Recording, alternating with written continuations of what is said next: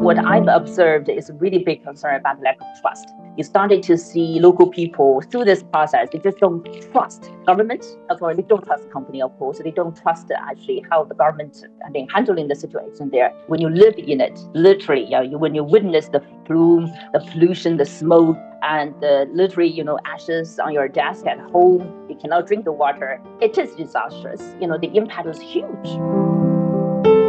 One of the concerns that seems to be emerging now is that some of the fire retardant that was used to put down the fire has a very dangerous chemical in it. And that is apparently going to be an even graver risk getting into the Ohio River than some of the stuff that they were concerned about in the first place. It seems to be one mess after another. And again, like a, a chain of dominoes going all the way back to not just uh, the failure of an axle, but decisions at the federal level regarding regulations, but also at the corporate level to maximize profits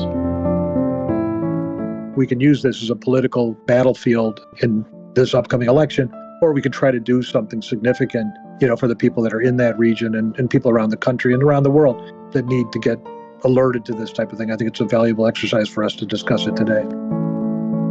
The Chat Lounge. Chat Lounge. Chat Lounge. The Chat Lounge unpacks views and opinions on hot issues in a more casual way. Welcome to the Chat Lounge. I'm Tu Yun. Joining our discussion on the chemical disaster caused by train derailment in Ohio, the United States, are Changhua Wu, Executive Director of the Professional Association for China's Environment, Josef Mahoney, Professor of Politics and International Relations, East China Normal University in Shanghai, and Edward Lehman, founder and managing director of China based law firm Lehman Lee and Xu. Welcome back to the show, everybody. So, People are concerned that the toxic fumes from um, burning chemicals released from a derailed train in Ohio might spread around the country. And there are fears that when the westerlies blow through the Appalachia Mountains, it will directly affect eastern cities such as New York and Washington. So, Changhua, let me start with you. You just arrived in Washington not long ago. So, have you found any traces of any um, unusual odor in the air? Well, thank you for having me on the program again. It's a great honor to be on this program together with Josef and Edward as well. We returned from Europe uh, last night, and I didn't really have an eye seat, so it's more like uh, I didn't really see, uh, you know, over the window it's hard to feel anything actually high up in the air. And also, as I said, it's right in the middle of the night. Uh, no, directly, I didn't really feel anything. But I've been following this case actually, particularly the last uh, two or three days. Of course, I captured the news uh, when it first happened early February. Uh, but of course, when you're too busy, you do not really follow all this very local sort of stories, stuff like that. But in the last few days, in particular two or three days, actually, international media, particularly the US English media, really started to sort of overwhelmingly you know, reporting, you know, releasing more information about this unfortunate, disastrous derailments, about the hazardous waste, about the concerns of the, you know, public health impact as well as the impact on the ecosystems. Then you started to see actually people like government, and business, local communities, residents. So everyone actually directly or you know sort of indirectly impacted in this particular case actually started to be involved more closely. Conversations started going, but somehow even today, almost two weeks after the February the third, the first day, uh, there were still lots of unknowns actually in the air, and that's why I think from both government perspective as well as you know uh, the local community, people are really really anxious and trying to find answers so that we'll be able to move forward in terms of midterm, longer term solutions there. There are some immediate actions taken, uh, you know, on the part of the Norfolk Southern, the, the, the rail operator, uh, of course, providing some emergency funding support for local communities there. Then you started to see Department of Transportation as well as the EPA, uh, as well as natural resources people actually coming on board, really trying to dig uh, as deep as possible, trying to piece the story together, particularly data information together, so that we'll be able to move the solutions as quickly as possible. So, uh, you know, I'm back to the US, so I will follow more closely. Uh, we'll see. I will go out today and trying to see whether I can feel something actually in the next few days. Mm, right. Uh, just stay safe. We'll, we'll um, further explore the, the damage or impact caused by the incident and actions taken by parties involved uh, later in the show. But first, let's go over what's happened over the past two weeks first. Edward, uh, could you help us with, with that since I understand you've been following the development of the incident very closely too? Yeah, no, I've been trying to. I mean, the, the incident happened on February the 3rd, and it was a train derailment, which created a three pronged disaster. Obviously, the physical train derailment accident on a federal railway. So that uh, that's the first thing. The second thing is this hazmat incident with vinyl chloride, which changes into phosgene gas. It's uh, it's like mustard gas from World War One, being probably the most dangerous aspect of it.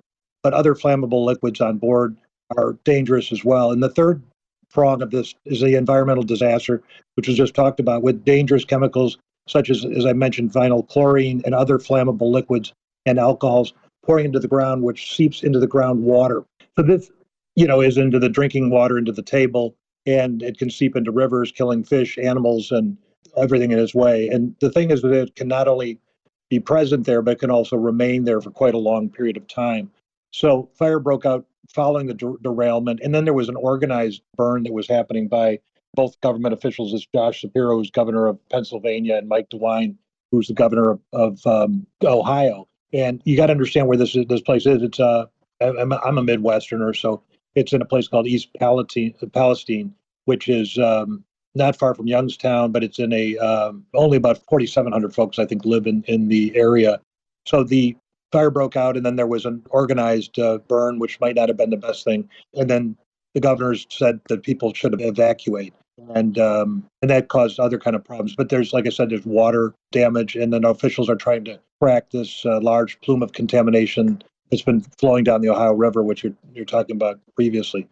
So it's pretty much a, a hot mess. There's no doubt about it, and the response has not been incredibly organized. And then it also has the elements of of the national government. And government itself, I think most people believe, should be there to protect its citizens first. And the question is, is, has it been handled properly?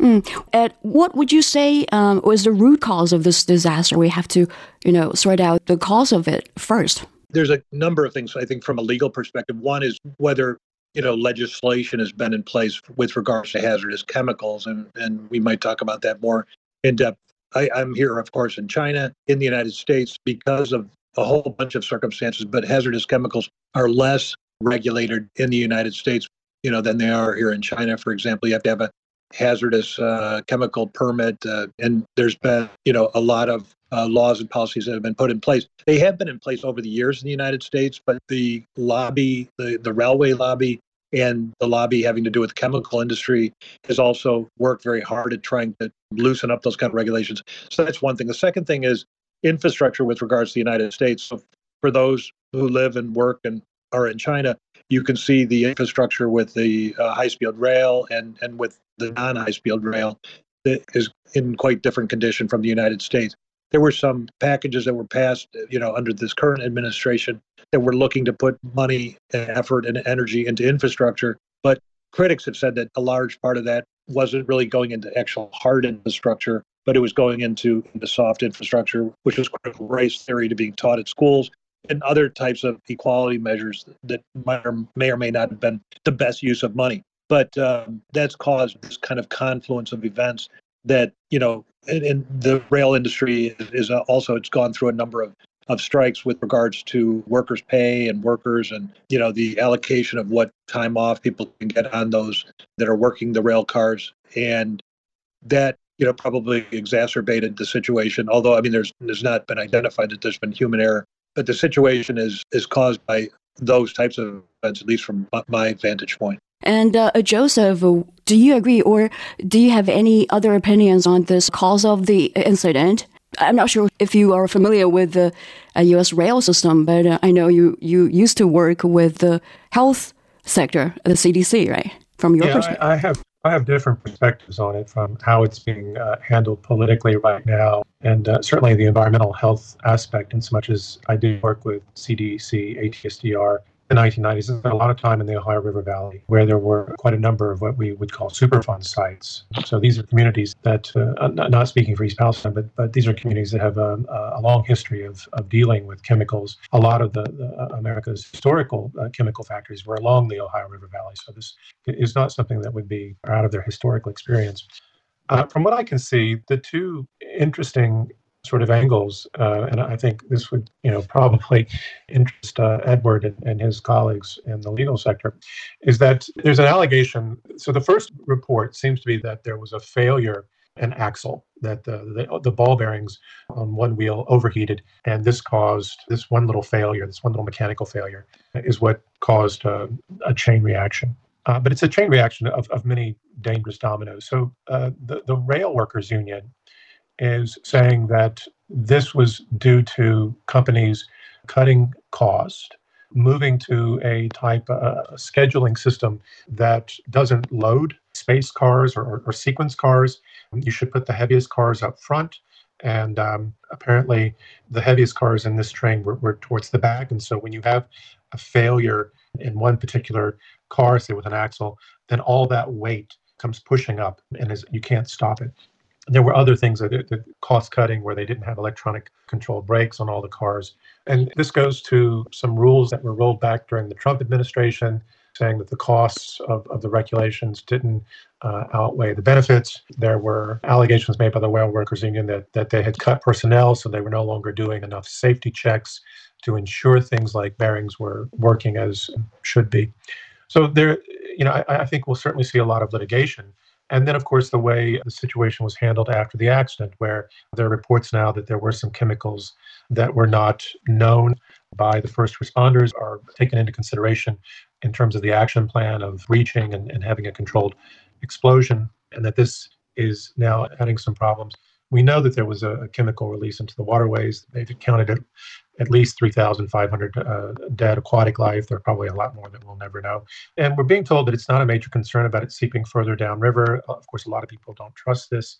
But one of the concerns that seems to be emerging now is that some of the fire retardant that was used to put down the fire has a very dangerous chemical in it. And that is uh, apparently going to be an even graver risk getting into the Ohio River than some of the stuff that they were concerned about in the first place.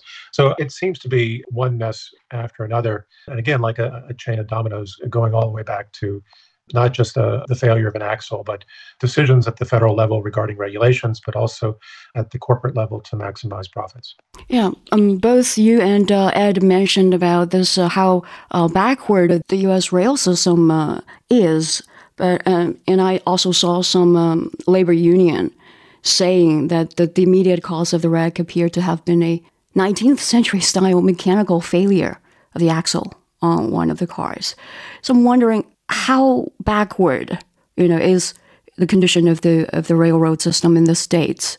Is it really that bad? I think the thing that's that's confusing, certainly from a Chinese perspective, you know, in China, certainly over the last how many decades, we've seen such an explosion, and I mean that in the positive sense, not the uh, blowing stuff up sense, but such a, a tremendous growth in infrastructure uh, of all types, but certainly related to rail lines, high-speed rail, and um, we know that China's infrastructure now has become world class, and I think it's a little difficult to understand how backward the US rail system is. It, it's not so much that it's backward, it's just that it hasn't developed much over the past half century or so.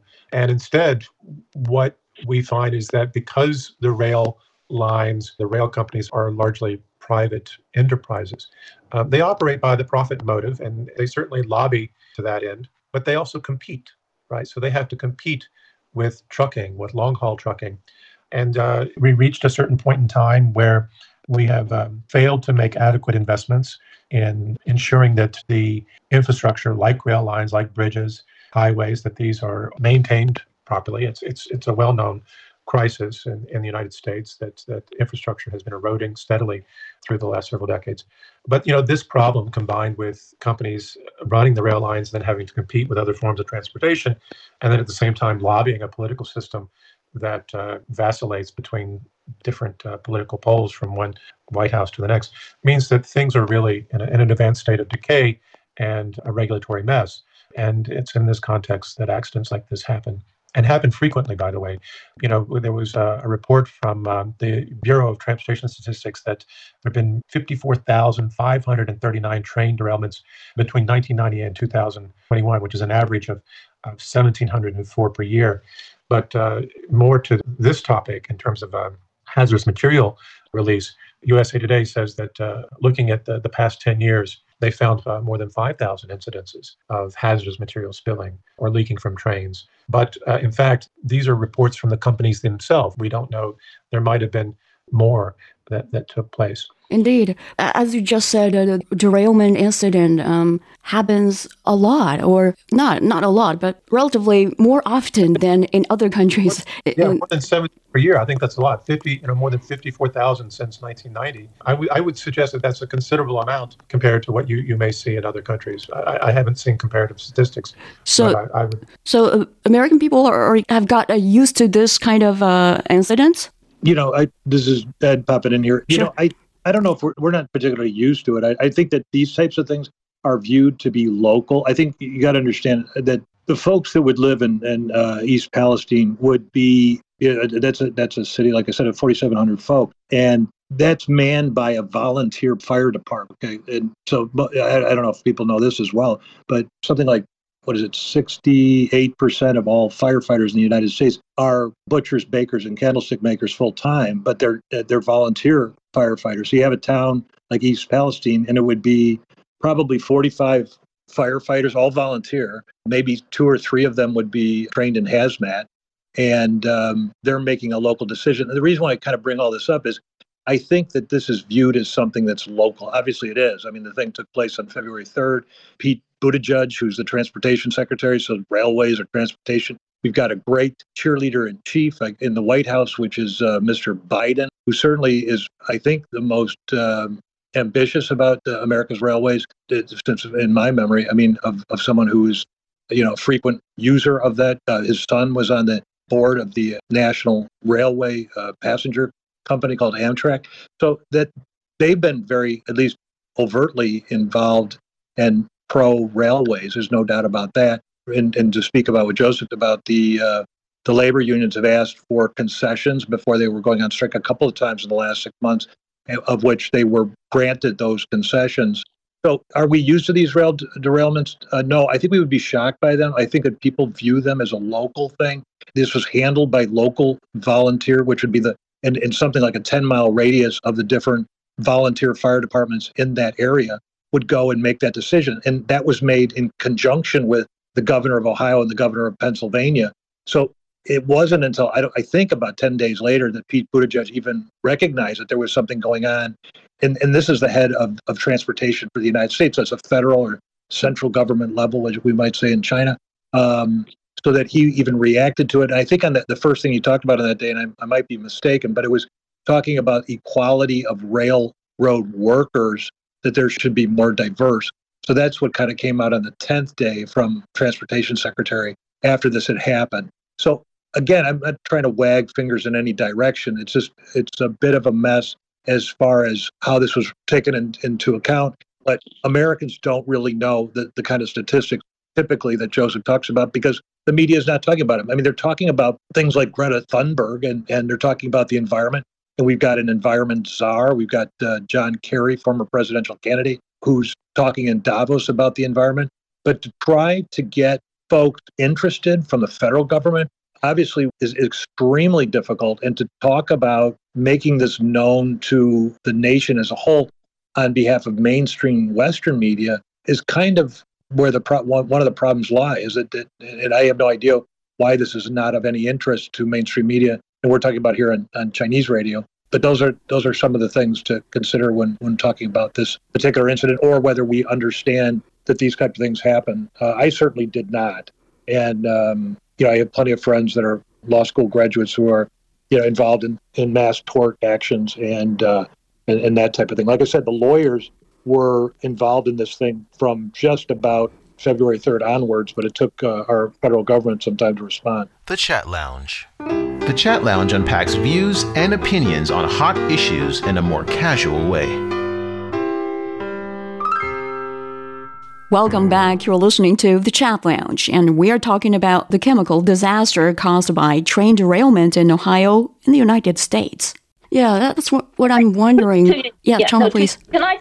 This is a fascinating conversation, actually. Uh, so with the uh, you know in-depth expertise from both Josef and Edward, so we started to really getting more sort of clarity in terms of not only the level of details but also the complexity uh, of the issues we're talking about here. Just want to add a few reflection points, just uh, as well as information point actually. I think the, the first point is what Edward just said, the US media, at least from my side, because I, I read international English media on a, on a daily basis. And I started to see coming in more and more so actually uh, media coverage just in the last uh, few days, uh, maybe on the 10th day, 11th day. I guess partly because there's more information coming out and also partly because uh, the local residents and the communities sort of reactions there, right? Really started to getting attention there. Yeah, especially NPR on social media. Yeah, yeah, NPR is reporting, even mainstream media, uh, you know, uh, NPR reporting more, uh, New York Times, Wall Street Journal, the Guardian, you name it. Anyway, so yeah, there's definitely seeing more uh, media coverage now. So we'll see.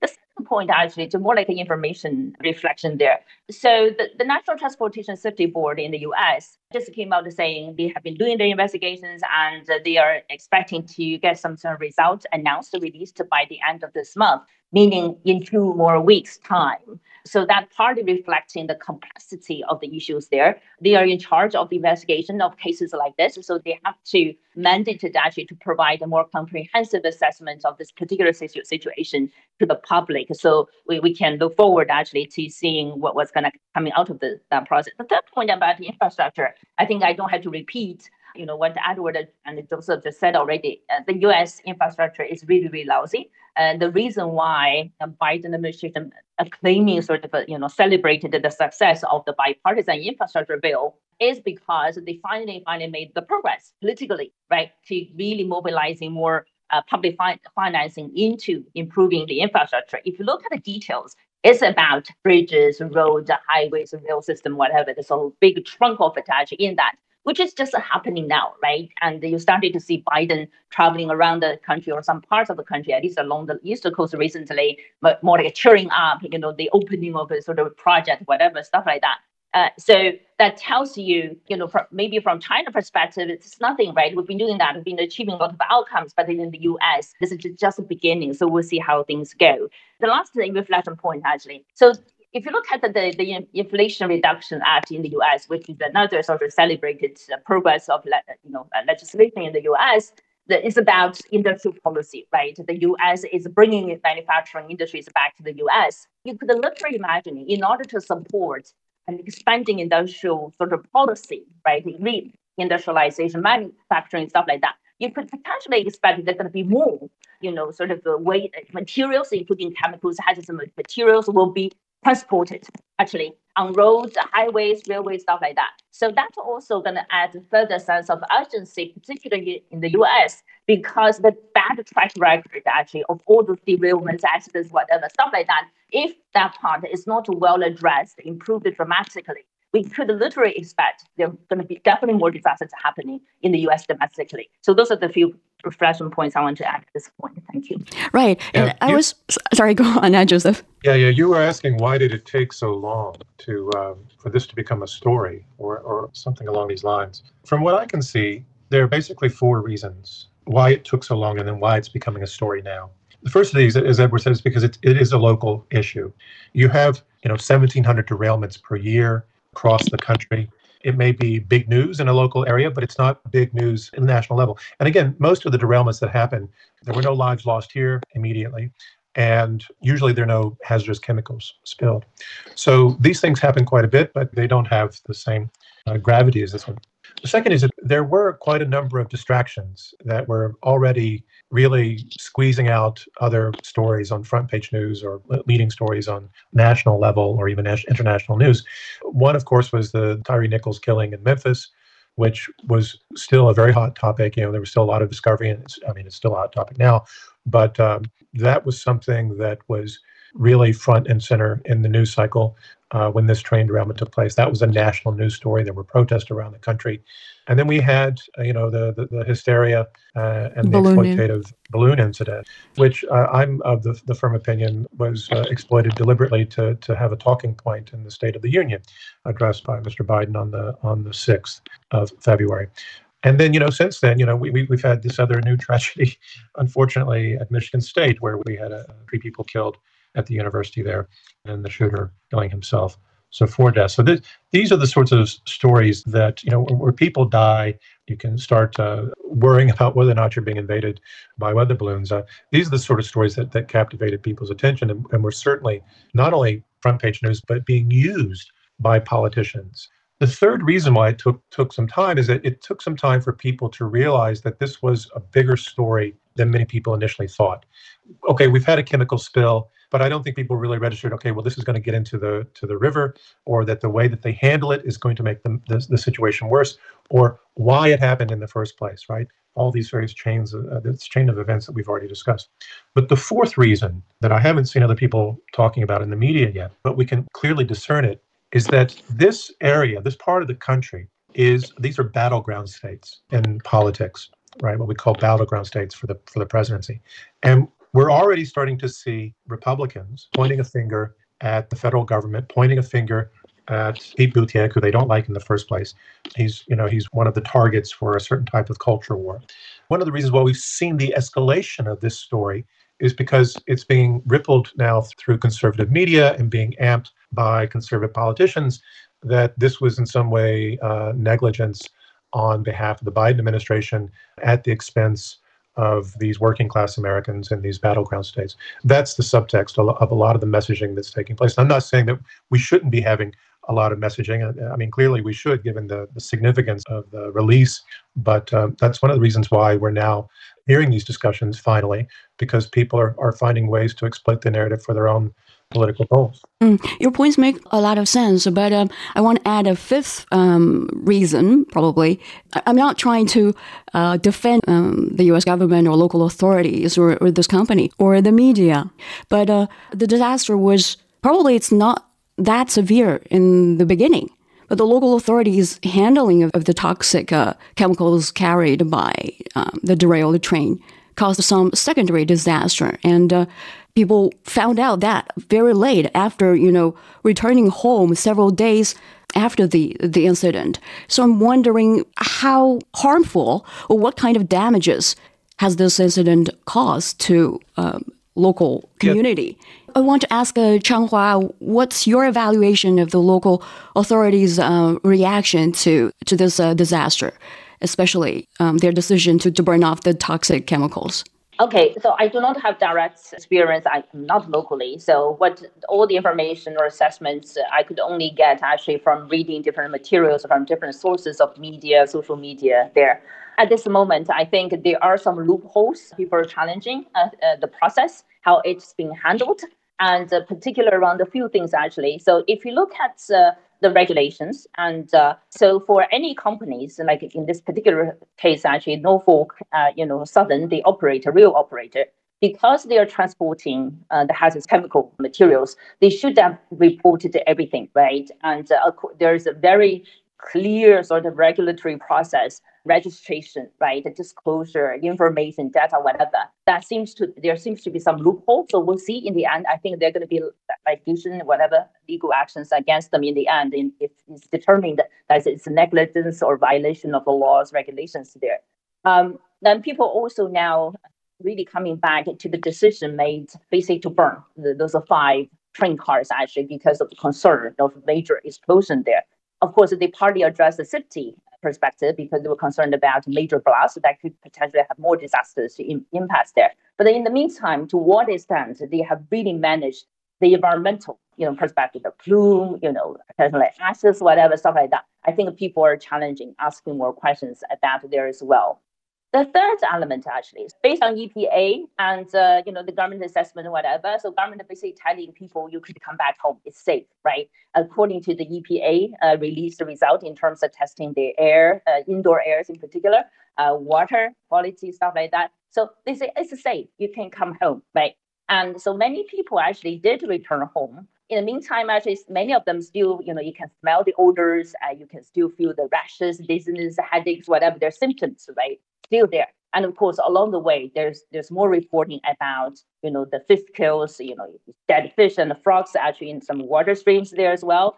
So there's a lot of confusion, right? On one side, you do have this government agency coming out and telling you some sort of information. They're you know, as per sort of judgment, saying you can come home, it's safe. In the meantime, you know, telling them, say, oh, you better to drink bottled water, and then people feel symptoms there. And then, of course, on, on the legal side, right? And uh, for instance, last night uh, here, uh, you know, in the U.S. in the local time, and there was this sort of consultation, information briefing uh, session, and uh, with hundreds of local residents, government agencies, or different parties involved, and there was no show uh, from the Norfolk southern part for particular executives because they were concerned about the safety right to their staffs because they heard probably lots of the things happening so they were scared there so you know with all the things unfolding at this moment there are many many loopholes and so people have many many questions actually in that process as i said the investigation is still going on uh, so we'll see uh, we still whatever happens actually we do need to look to see the final more like a forward-to sort of assessment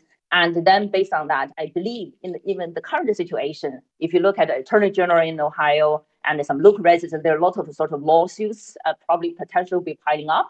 And uh, so legal process, legal tools actually will be deployed there as well. And fundamentally, uh, what I've observed is a really big concern about lack of trust, right? You started to see local people through this process, they just don't trust government, or they don't trust the company, of course. They don't trust actually how the government have been handling the situation there. So it's a complex, it's a perplex sort of process there.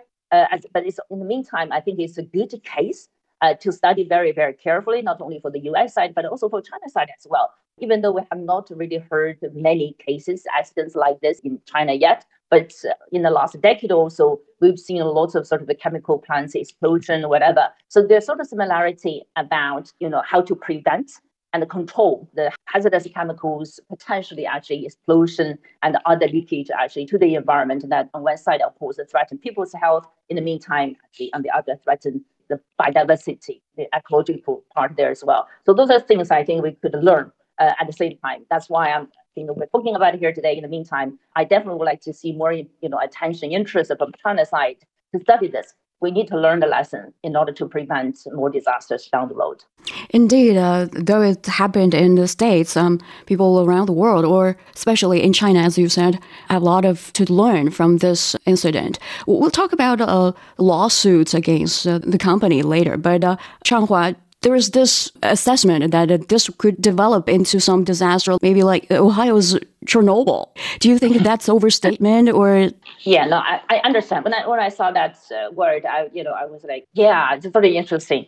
That tells you something. That tells you the sense of urgency, the sense of crisis, and the sense of frustration at the local side, particularly on the part of the local people, local community. When you live in it, literally, yeah, you, when you witness the plume, the pollution, the smoke, and uh, literally, you know, ashes on your desk at home. You cannot drink the water. It is disastrous, and uh, you know the impact is huge, right? So I do understand, uh, you know, say yeah, you just coin that word. It's probably it's not that exaggeration for local people when you live in it at this moment. But whether the final impact, if you really quantify you know some sort of major indicators whether the impact will be as large as Chernobyl will see. Said, I you know I will be waiting for the final assessment actually to come out in order to draw sort of clear conclusion on things the like Chat Lounge. The Chat Lounge unpacks views and opinions on hot issues in a more casual way. Since uh, Changhua and Ed have talked about this legal side of this uh, incident, and uh, obviously uh, locals have filed lawsuits against the company, uh, Norfolk Southern. But um, I'm wondering if any lawsuits can be um, filed against uh, the local authorities or the regulator because you know it's really hard for people here in China to to imagine that laws regulating hazardous uh, chemical transportation could be loosened just because of some lobbying groups. Do you think that's possible? you know, lawyers, they're out there looking for things. I mean, actually, the, the truth be told, I, did a search on the docket this morning just to see it's online, so you can you can check these types of things. But there's been at least one lawsuit that I can find that's been filed over the der- derailment. So only one. There's been a lot of announcements, but an East Palestine business owner and two residents have um, sued the rail operator in federal court just on Tuesday and alleging the negligence of the Norfolk Southern and exposure to toxic substances as well.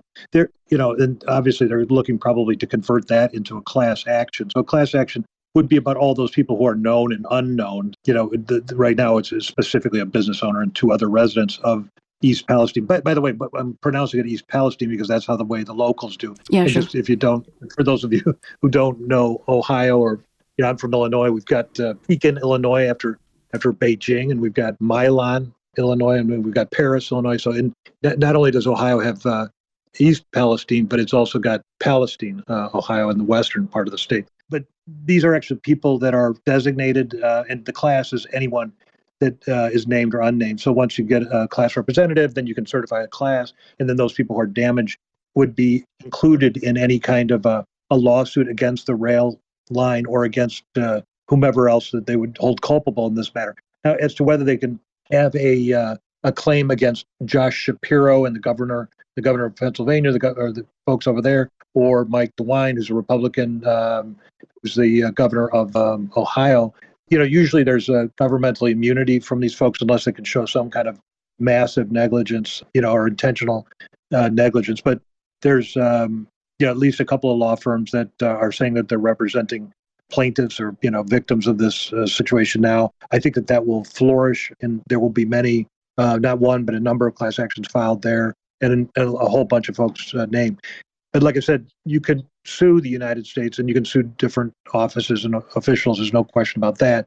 Question about whether you'll be successful or not, and whether there's deep pockets there. I mean, the people who are really suffering are again the local folk. This was at one point, I mean, an, an area in which uh, chemicals were used to make tires. It, uh, it was known for a place that they made porcelain, you know, products or china ware. And actually, the, it's known now for orcharding, which is a place where you are, you know, raising trees for fruits and uh, and other types of things. Um, and that's obviously going to damage the uh, the industry there. So I, I would imagine there's going to be a, a lot of litigation. And you know, with all these things, it takes time. It'll take about a year and a half probably to get the class certified, um, which means that they'll say yes, this is people who share a common problem, which is you know damage that happened as a result of the incident. But it goes back to again what to what Josef said is that there's a lot of incidents. Not many of them are made public because there isn't someone that's killed, and there was no one immediately killed at this, and not not like in some of these other incidences. In in New Jersey, there was a case back in 2012, I guess, which uh, had like 25,000 gallons of um, vinyl chloride that was leaked. But few people know about that as well too, because the injuries were not immediate and significant at the time.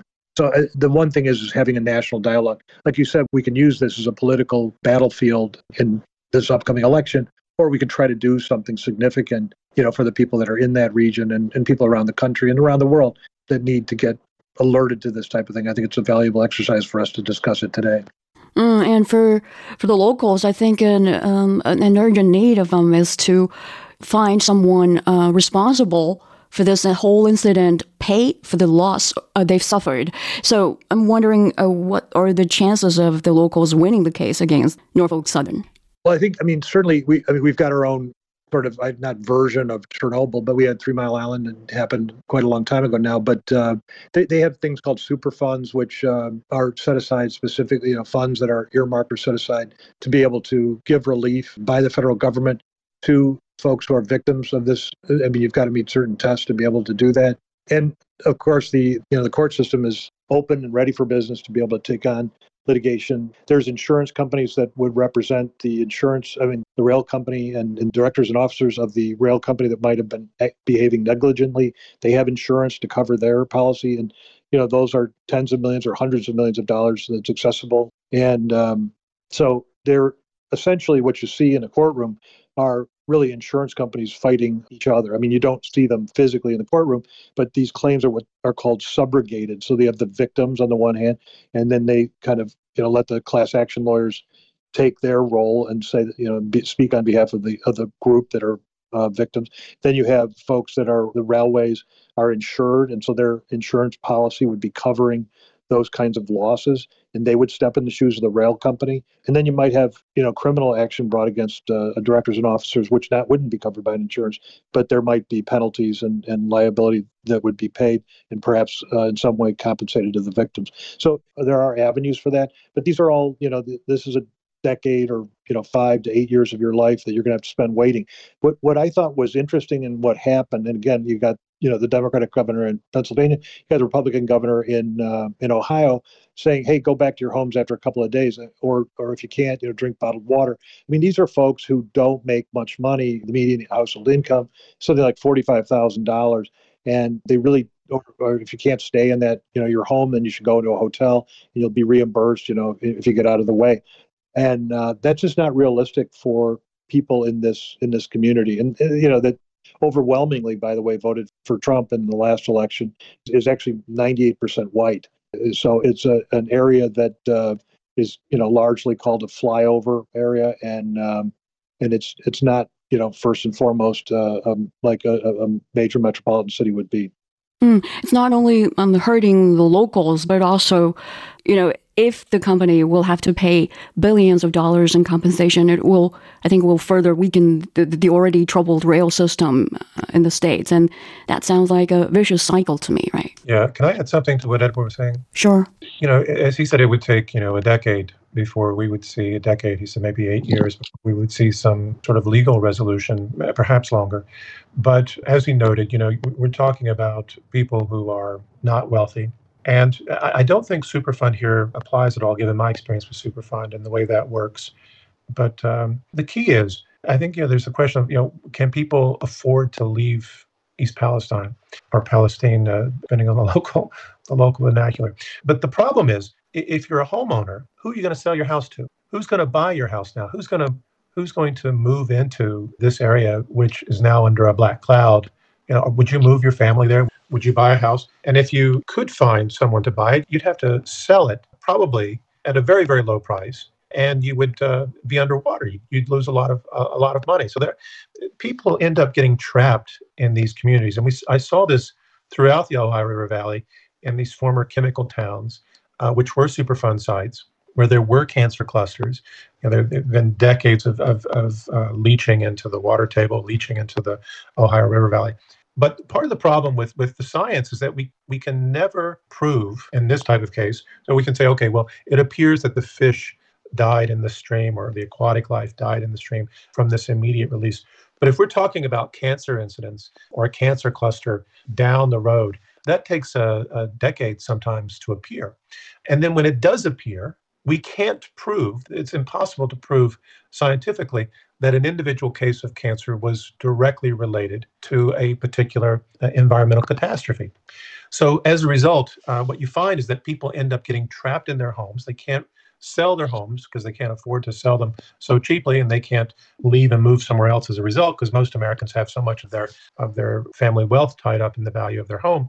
And so what you have people who are going to be stuck potentially being exposed for the next decade plus. They're going to have uh, anxiety. They're going to have fear that they're poisoning their kids. You're going to have all these other problems emerging. You know, we already see uh, reports of people thinking that uh, that they're already having adverse health effects. Uh, the government saying, no, no, your runny nose isn't due to this. You're not uh, having headaches because of the the smell in the air. But people believe that they are, right? And and so maybe they are, and maybe they're not. But they're going to be worried. They're going to have this constant source of anxiety, constant worry over their family, and it's going to have this depressing effect on the entire community that never be compensated. And even when it is compensated, possibly a decade down the line, it may have been too late to actually save them from something coming even further down the line in terms of cancers, and certainly uh, too late to save them from the, the degenerated quality of life that they've experienced since then. Yeah, actually, um, Josef uh, just brought up this um, long term impact on this area. So I'm wondering, uh, Changhua, what's your uh, take on the long term impact, especially from the perspective of the of local environment protection and um, or anything that you are most concerned with? Yeah, no, I, I echo very, very strongly what uh, Josef has been just saying. And uh, I think we often talk about the science-based decisions, right? We, we often claim that laws, regulation standards are made based on science. But in reality, as we are talking about here today, it's not, you know, that sort of uh, uh, white or black sort of clarity uh, when it comes to public health impact from hazardous uh, chemicals and uh, other toxics, whatever. So there were three major concerns actually in terms of the impact. One is public health, because from science perspective, which is sort of built into the regulation, unless something happened, then I, I just fell and die. The most sort of simple, simple sort of fact you can link directly, right? Because this happened, and then this is the consequence actually. Uh, so you could really you know, pursue this legal you know, solutions there. But in most cases, it's not. It's much, much longer term. So that remains to be seen. I think not this is not just a US issue, I think globally everywhere, right? And uh, so we have lots of regulations there. But when things happen like this, how do we make sure uh, you know the public health will be better understood and uh, taken care of or uh, helped? The second part is really the impact on wildlife. And uh, last uh, end of last year, uh, Chinese government actually holds the presidency for this uh, Montreal Global Biodiversity Framework, which literally setting more clarity in terms of the goals and targets to bring back actually harmony between man and nature. In that context, actually, one of the root causes recognized globally uh, is about pollution, right? We need to really prevent uh, pollution, bigger cases like this as much as possible. Really aiming, we need to aim to get to zero, right? But somehow, in reality, things like, you know, uh, the, the disaster in Ohio still happens. Uh, not only here, but in many other parts of the world as well. So there's a deeper uh, discussion about, say, at a global level, we committed to protect life, ecosystems, wildlife biodiversity, because it's not just for the sake of wildlife, plants or animals. It's about impacting our life, our lives and health there as well. So that's the second thing. I, as I said, I think it, again, there's going to be tremendous uncertainty because that's going to take a lot of effort. We need to get data to build up the, the narrative, the linkage, whatever, in order uh, not only to find finding solutions but also to support the legal lawsuit uh, down the road there as well. It's, I think it's I keep repeating this message. If you look at the Eastern Palestine, you know, this is a 4,700, uh, you know, sort of red, local residences, small town, right? Small village, you could call village, very small scale. And uh, used to be, uh, you know, the mills and the factories in the old industrial age, actually in the US back then, but they all been closed, right? So from social economic perspective, it's already a very devastating situation here. So what's the future for uh, the small community, maybe expanded to in neighboring sort of uh, you know regions, resident communities there as well. On one side, the US, the US national policy about reindustrialization, right, and really bringing manufacturing back to the US. So potentially, this small place, uh, this sort of less than 5,000 people, would have a new opportunity, right, in the new sort of industrial age or reindustrialized age uh, we don't know yet. But in the meantime, as I mentioned, supporting an expensive sort of the industrial landscape there, you do need to transport materials. On one side, creating jobs in different locations, communities, you need to produce materials. And in the meantime, you need to transport them right, on a regular basis to different factories in order to turn them into products, whatever, stuff like that. So uh, whenever exist today, law regulations, specifically about those sort of regulations is at the international level and federal level, local level, even sectoral level there as well, regulating the flow of toxic chemicals there. We all know they do not work very effectively.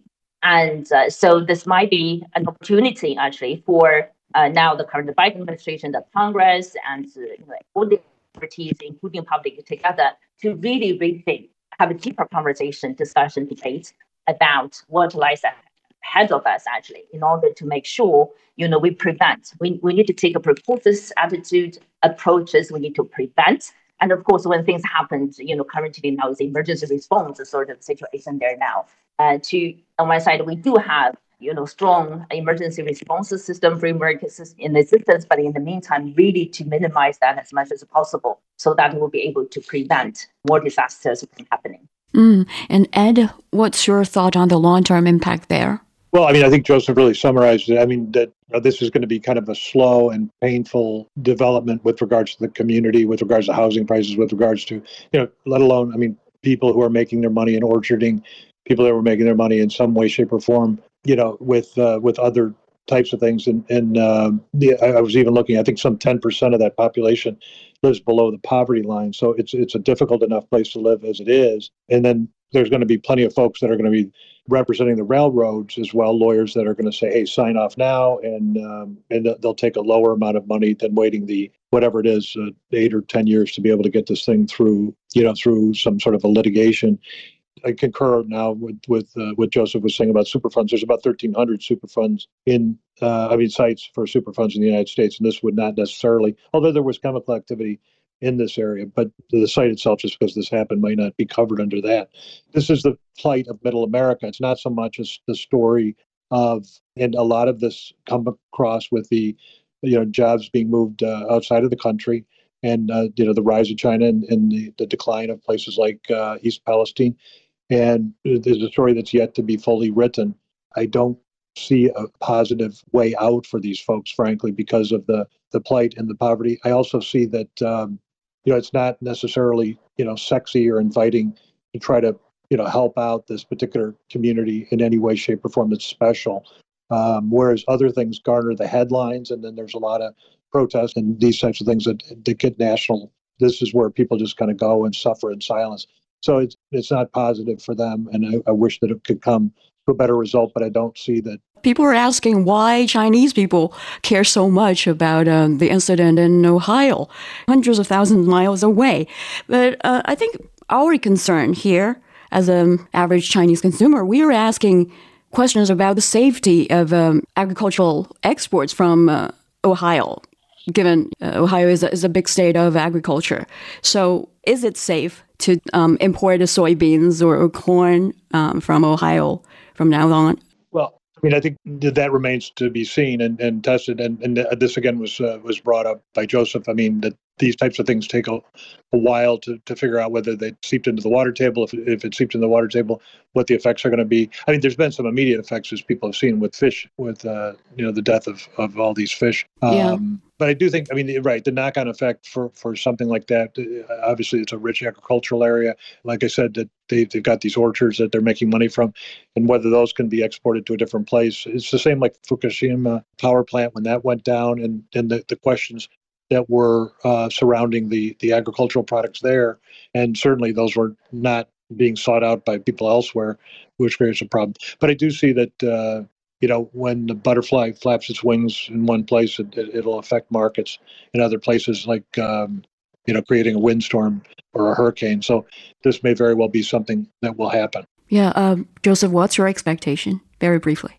You know, I, I think that uh, I, I agree in fact, I think probably Chung Chonghua can answer this question better than, than all of us. But uh, my sense is that Chinese sensitivities to this issue certainly I, I, would I would take as genuine in terms of concerns about whether or not any contaminated produce are going will be coming to China, because in, in China, you know, given the incredible attention that's been paid for the last decade to improving food security to making sure that we don't have contaminated food supplies. You know, we go back to the milk scandal or we go back you know to local levels where we were you know we've spent the last decade cleaning up local restaurants and getting rid of uh, street vendors and and the problems of recyclable but chinese people are much more conscious i think of, of these types of concerns.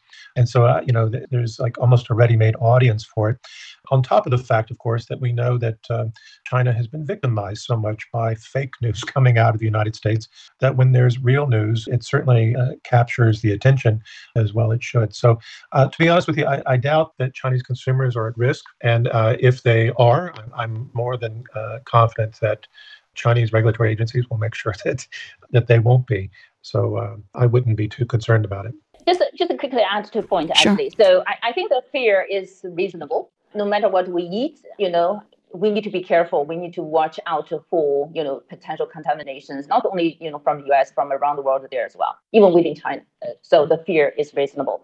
But in the meantime, I do have this level of confidence in terms of the existing regulatory system. You know, the quarantine inspection, you know, all the mechanisms actually in place, particularly on the part of China side. As Josef mentioned, actually, we, we now have really much heightened sort of attention to food safety more and more so these days there. So I have this level of confidence. I think there will be sort of safeguards to you know, prevent uh, things like the contaminated food actually getting into uh, Chinese people's sort of tables, uh, dinners there as well in the broader term, actually, uh, this is a current unfortunate situation uh, between U.S. and China. This, somehow we seem to be racing against each other on many, many fronts. Somehow, at the end of the day, I really hope you know we can continue to compete with each other, uh, race actually with each other, but we are more and more actually more like racing against time in terms of you know tackling global crisis, commonly shared sort of crisis, shared responsibilities rather than racing against each other. Uh, so keep your fingers crossed. I'm hoping for the best. Somehow China does need to prepare for the worst. Actually, all we hope is that um, the incident can be dealt with um, properly and locals won't have to have a massive uh, exodus, something adding to uh, the agony they've already experienced. And on that note, we wrap up today's chat. Many thanks to Changhua Wu, Executive Director of the Professional Association for China's Environment, Josef Mahoney, Professor of Politics and International Relations, East China Normal University in Shanghai, and Edward Lehman, founder and managing director of China based law firm Lehman Lee and Xu, for sharing your insights with us.